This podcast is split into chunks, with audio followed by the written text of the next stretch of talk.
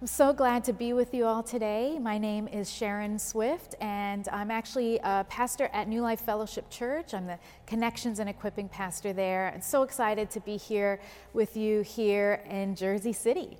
Um, and I'm excited to be part of this sermon series on Jonah, um, exploring, uh, going into the deep and exploring just how uh, great and, and tremendous God's compassion is for the world and his mercy.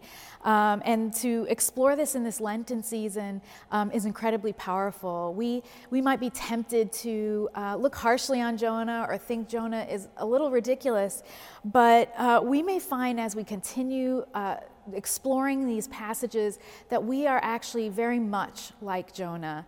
And uh, what can we learn from his life as we uh, move forward in this very strange and challenging season that we're in? And so I'd like to continue today by starting at Jonah chapter 1, verse 17, and reading through chapter 2 for you. But the Lord provided a large fish to swallow up Jonah. And Jonah was in the belly of the fish three days and three nights. Then Jonah prayed to the Lord, his God, from the belly of the fish, saying, I called to the Lord out of my distress, and he answered me. Out of the belly of Sheol I cried, and you heard my voice. You cast me into the deep, into the heart of the seas and the flood surrounded me. All your waves and your billows passed over me. Then I said, I'm driven away from your sight. How shall I look again upon the holy temple? The waters closed in over me, the deep surrounded me. Weeds were wrapped around my head at the root of the mountains. I went down to the land whose bars closed upon me forever. Yet you brought up my life from the pit, O Lord my God. As my life was ebbing away, I remembered the Lord, and my prayer came to you into your holy temple. Those who worship vain idols forsake their true loyalty, but I, with the voice of thanksgiving, will sacrifice to you. What I have vowed, I will pay. Deliverance belongs to the Lord. Then the Lord spoke to the fish, and it spewed Jonah out upon the dry land. Amen. Amen. Let's just take a quick moment to pray. Lord, thank you for your word, and thank you that it echoes through uh, thousands of years to us today, and it still speaks. So, God, I pray, speak today through your word. Change us, shape us, make us more like you, Jesus. It's in your name we pray. Amen. Amen. I want to tell you a little silly story of mine. Um, I have two daughters, um, 15 and 16 years old. And many years ago, when I was pregnant with my second daughter, Abigail, um, I was carrying very differently than I did the first time I was pregnant. Um, when I was pregnant with Tilly, my older daughter, um, I kind of I gained weight everywhere. I, I, just there was no hiding it. I was my face was uh, puffy and my ankles and my feet. I mean, I just looked swollen everywhere. But with Abigail, I only gained weight like in my stomach. I mean, it was remarkable. It was just like drastically different the way I looked, and um, I literally. Um, I just couldn't get used to my shape. I literally had this like diameter around me. And when I would kind of walk through things, I had to remember that I had this like wide load in front of me. And so I had to walk very slowly, very carefully. I remember once I was in my boss's office and uh, I turned to leave the room and I literally swiped several things off of his desk as I turned. So it was really an odd, odd experience, but it was kind of fun too. Um, but I remember one time we went grocery shopping. And we went to this particular store that had a very narrow uh, laneway up to the front door. And there's really just like one line of people walking towards the front of the store, into the store, and one line walking out. That's really all the room there was. And so we were walking. I like to push the cart, so Andrew and I were walking. Andrew's my husband, and I had the cart out to here because literally I needed that much space. And I was walking very slowly. And uh, the woman behind me was pushing her cart, and I could tell she was getting annoyed. You know how you could just pick up on that energy of another person that they're like frustrated or grumbling. And and you know after a while she was kind of sighing and i could tell she was unhappy with how slow i was walking but there's really nothing i could do. Well at some point there was not as many people on this side and she saw her chance to kind of get ahead of us. And so she did. She started and she she turned to me to make it very visible and plain that i had truly annoyed her and, uh, and so when she turned and looked, she saw my stomach. Now, from behind, you really couldn't tell I was pregnant. I really hadn't gained any weight anywhere. And so all of a sudden, she could see my profile, and she was so shocked. And she immediately apologized. She just was, she was just floored at how, how pregnant I was and how little she could tell. And um, she was very embarrassed about it. And, uh, and it was really remarkable experience. Um, but what I took away from it was I was thinking about perspective and how we lack perspective. See, from behind me, she couldn't tell I was pregnant. But as soon as she could shift uh, where she was and look from another angle, she knew exactly what was going on and she realized how limited her perspective really was. And I think about that when I read a book like Jonah. We lack perspective as humans. And like Jonah, we don't even realize how limited our perspective actually is. And we do harm to others when we don't acknowledge that limitation and we don't ask God to help us widen our perspective. And so, as God is working in all these circumstances around Jonah to try to expand his vision for how God is working in the world, God is also challenging us today. Is our vision of God's grace, his mercy, his compassion as big as it is for God? Is it as big for us? Is it big enough to encompass all that God wants to do in this world? Let's keep that question in mind as we uh, jump into today's passage. Because just a few verses earlier, Jonah almost brought harm to these sail- sailors who were in this ship. And now he's being kind of careless with his own life. Um, he asks to get thrown into the sea. He's, he's not repenting. He's not um, saying, God, okay, I'll obey, which is kind of what the sailors are hoping he'll do. They don't really want to throw him overboard. But instead, Jonah chooses, he's, he's just being careless at this point. He asks to get thrown in. And so we see him get thrust into the sea. And we have to also keep in mind that the image of the sea for ancient people is an image of chaos, of evil, and of death. Um, and so this is a big, shocking thing to be thrust into the sea. To, it's like giving yourself over to death. This is how uh, limited Jonah's perspective is and how stubborn he is about his perspective on the way God should work in the world. And so we see that this is why Jonah then gives this um, very lofty prayer in the belly of the fish. He's, he realizes God truly did rescue him by intervening he rescues uh, Jonah from death. And so the fish is really God's mercy to Jonah. And I know it might be hard to think of some of the practicalities of this big fish. I don't want you to get too hung up on, on the details of that right now, how the logistics work. Is this literal? Is this a literary device by uh, the writer who's capturing this narrative? Um, you can make arguments either way because the book is pretty exaggerated. Um, but I would suggest that this big fish is pretty consistent with the rest of the book of Jonah. Because the bottom line is that throughout this book, God is showing his sovereignty. He's showing that all of creation listens to him. He's in control of everything, and he can manipulate the uh, laws of nature to accomplish his will. And he will do it time and time again throughout this book.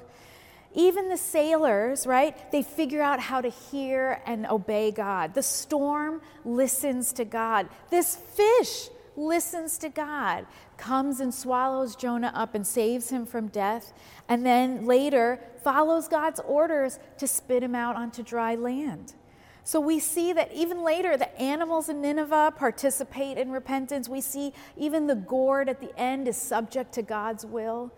Throughout this whole time, Jonah is actually the resistant one. Of all of the things that God created in the world, it's this one person who is supposed to know God, who is supposed to listen to God, who is the one who has generations of people before him who obeyed God. He is the one that won't listen. He is the one that actively resists the things that God is asking of him. And so God brings him inside this fish to shake up his perspective, to show him something completely different. And he enters this fish disobedient, and he leaves this fish reluctantly obedient. Uh, we'll get to that passage, I'm sure, next week. But he enters this fish because he's, he's careless with his life. And rather than repent, rather than promise obedience, he throws himself into the water or allows himself to be thrown into the water. But God's merciful. God sent this fish to protect Jonah from the evil of the water, from the chaos and the death that he would experience, and to shift Jonah and give Jonah time to change his perspective. God keeps giving Jonah chances throughout this whole book to get on board with his vision for the world. Here in this fish, he can be grateful to be rescued from certain death and God hears his cries. But Jonah is still in this prayer, yearning for God, but the God he encountered in the temple, the God that was at work in a certain way in the past. He's clinging to what was familiar to him. Think of how ridiculous this is. He's inside of a fish, within the, the inside, the bowels of a fish, and he's waxing poetic about the beauty of God and his temple. This book is filled with these kinds of um, absurd images to get us to think, to see ourselves. See, Jonah here, his main motivation is he wants to get to the point where he can return to the temple and he can return to the place where God has met him in the past. He can return to his people, the people he knows, the people he's comfortable with, the places he's comfortable with, and the people who are just like him. He doesn't want to go to the people that he's been taught throughout history are evil and can only cause pain.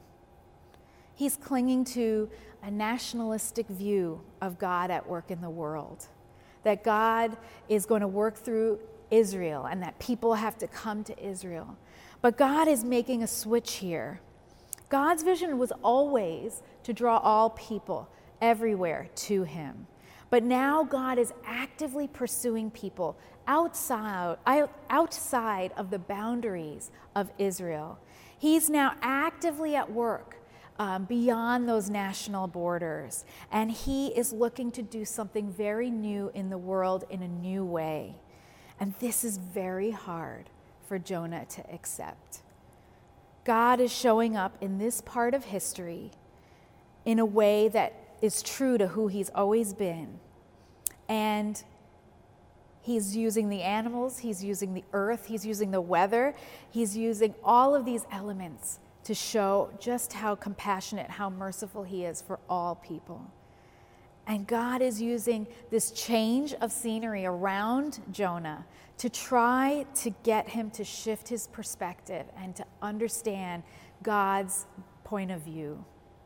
Now, some of this might sound familiar to us because if we think about our own situation, God has, um, is challenging Jonah here, but he's also looking to make us think about ourselves as we read through this passage and wrestle. We're in a time when we can't gather physically in our temple the way we used to. We can't be physically together in the ways that we're familiar with. We can't look across the pew at the people we're used to seeing. Take a moment to think about that. Is God using this moment in our lives and in our history to shift our perspective? Is this an opportunity that God is taking advantage of to challenge us? Think about the people that we can be serving now in unique ways because we're gathering virtually. I think about how now I can see folks participating in Bible studies and different uh, equipping meetings who were previously too chronically ill to come out uh, multiple times a week. Single parents who couldn't participate uh, easily because of childcare issues, um, folks who uh, are, are just disabled in general and had to observe things virtually but couldn't be in the center of the community like they can now. There are some moments here that are allowing us to shift our perspective and think about community differently and look beyond some of our routine ways of reaching out to others. See, Jonah knows God is merciful, but he'd rather be staying in his temple. He'd rather be enjoying God's mercy for himself and for people that are just like him, not necessarily for the people he feels are unworthy of God's grace. So, who are those people for us? We've all gotten coded message, messages growing up um, who were we taught to avoid growing up? What neighborhoods were we told to avoid?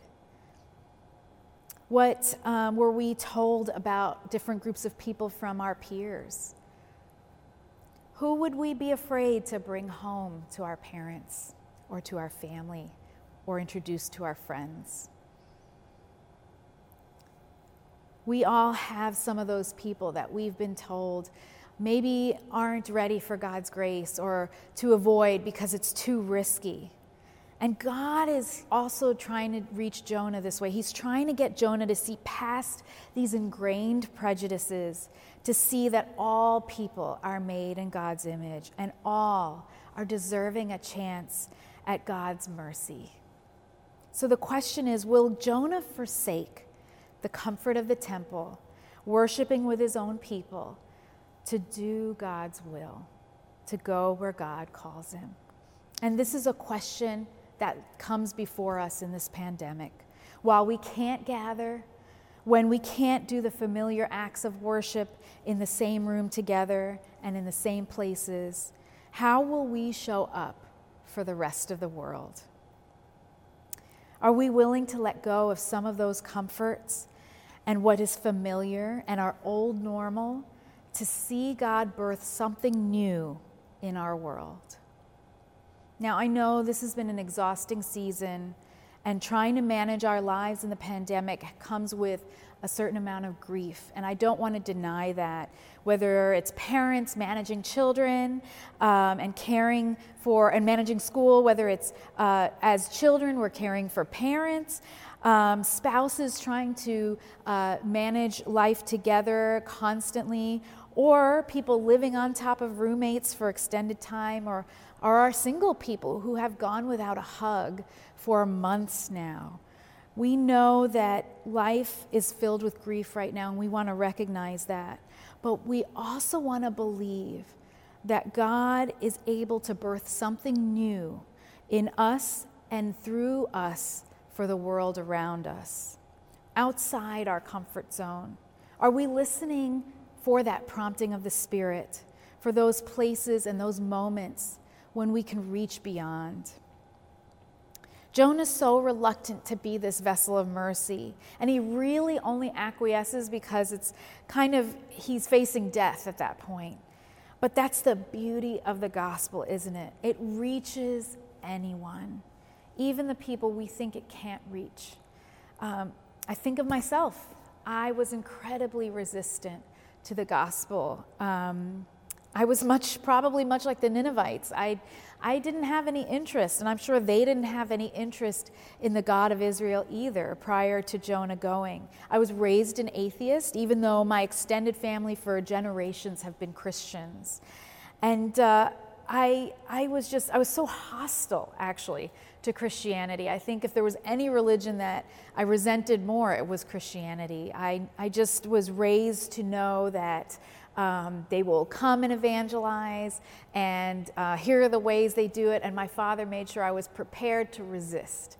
And I was very proud of being an atheist, and I thought uh, it was my duty to make sure Christians knew just how ridiculous their views were. Um, I keep thinking about how many times people must have thought it was impossible for me to come to Christ, that I was so far and so resistant. And yet, I did. God found me. And let me tell you, it shows that God has a big sense of humor that I became a pastor. Because the last thing I wanted to do was be a Christian, uh, let alone to be called to ministry and to preach. Um, but anytime I think that there's someone beyond God's reach, that there's a group of people beyond God's reach, I remember my own story. And I remember my, that it's a miracle that I believe. And that's true for each of us. Those of us that believe, we remember the miracle of our own salvation. We remember that each of us is a testimony that God's grace goes everywhere, reaches everywhere, goes to anyone. No one is beyond his reach and his love. We love because he first loved us. And so I want to encourage us that God's grace is not limited, that his compassion is big. And we want to receive the challenge that Jonah is receiving here. And instead of resisting that expanding vision of God's grace, we want to embrace it. And we want to know that God's grace finds us wherever we are and that it crosses political divides, it crosses injustices, it crosses even the boundaries that are put up by this virus. And He does it all through His people, those who are faithful to go, those who listen to His voice in the big and the small ways. And so, will you open yourself to this larger vision of God at work in the world? Will you be willing to hold on to that hope in the midst of a world that's starving for this kind of mercy and grace and compassion. As we uh, enter into worship, I encourage you to take a moment to really think about the people around you, the people that you get to touch base with every day, even outside of your church community, who might be in need, that God might be sending you to to show and extend that grace and compassion in this time of incredible challenge. Let me pray. Lord, I ask that you touch each one today, God. Help us each to think of a, a person, a family, a neighbor who may not know you, who may need that word of encouragement that sign of a care and compassion. Lord, I ask that you lead us each to such a person. How can we extend that care today? How can we show the world around us just how loving you are, just how much you care, just how much solidarity you show with those who are suffering? And I pray, God, that you would use our hands, our feet, our voices to be those vessels of mercy and grace in the world around us, God. Help us to be creative in a time when safety is important and limitations are real. Help us to be creative in the ways that we show that your mercy and grace are still just as real. Be with us. Lead us. Help us to learn from Jonah. It's in Jesus' name we pray. Amen.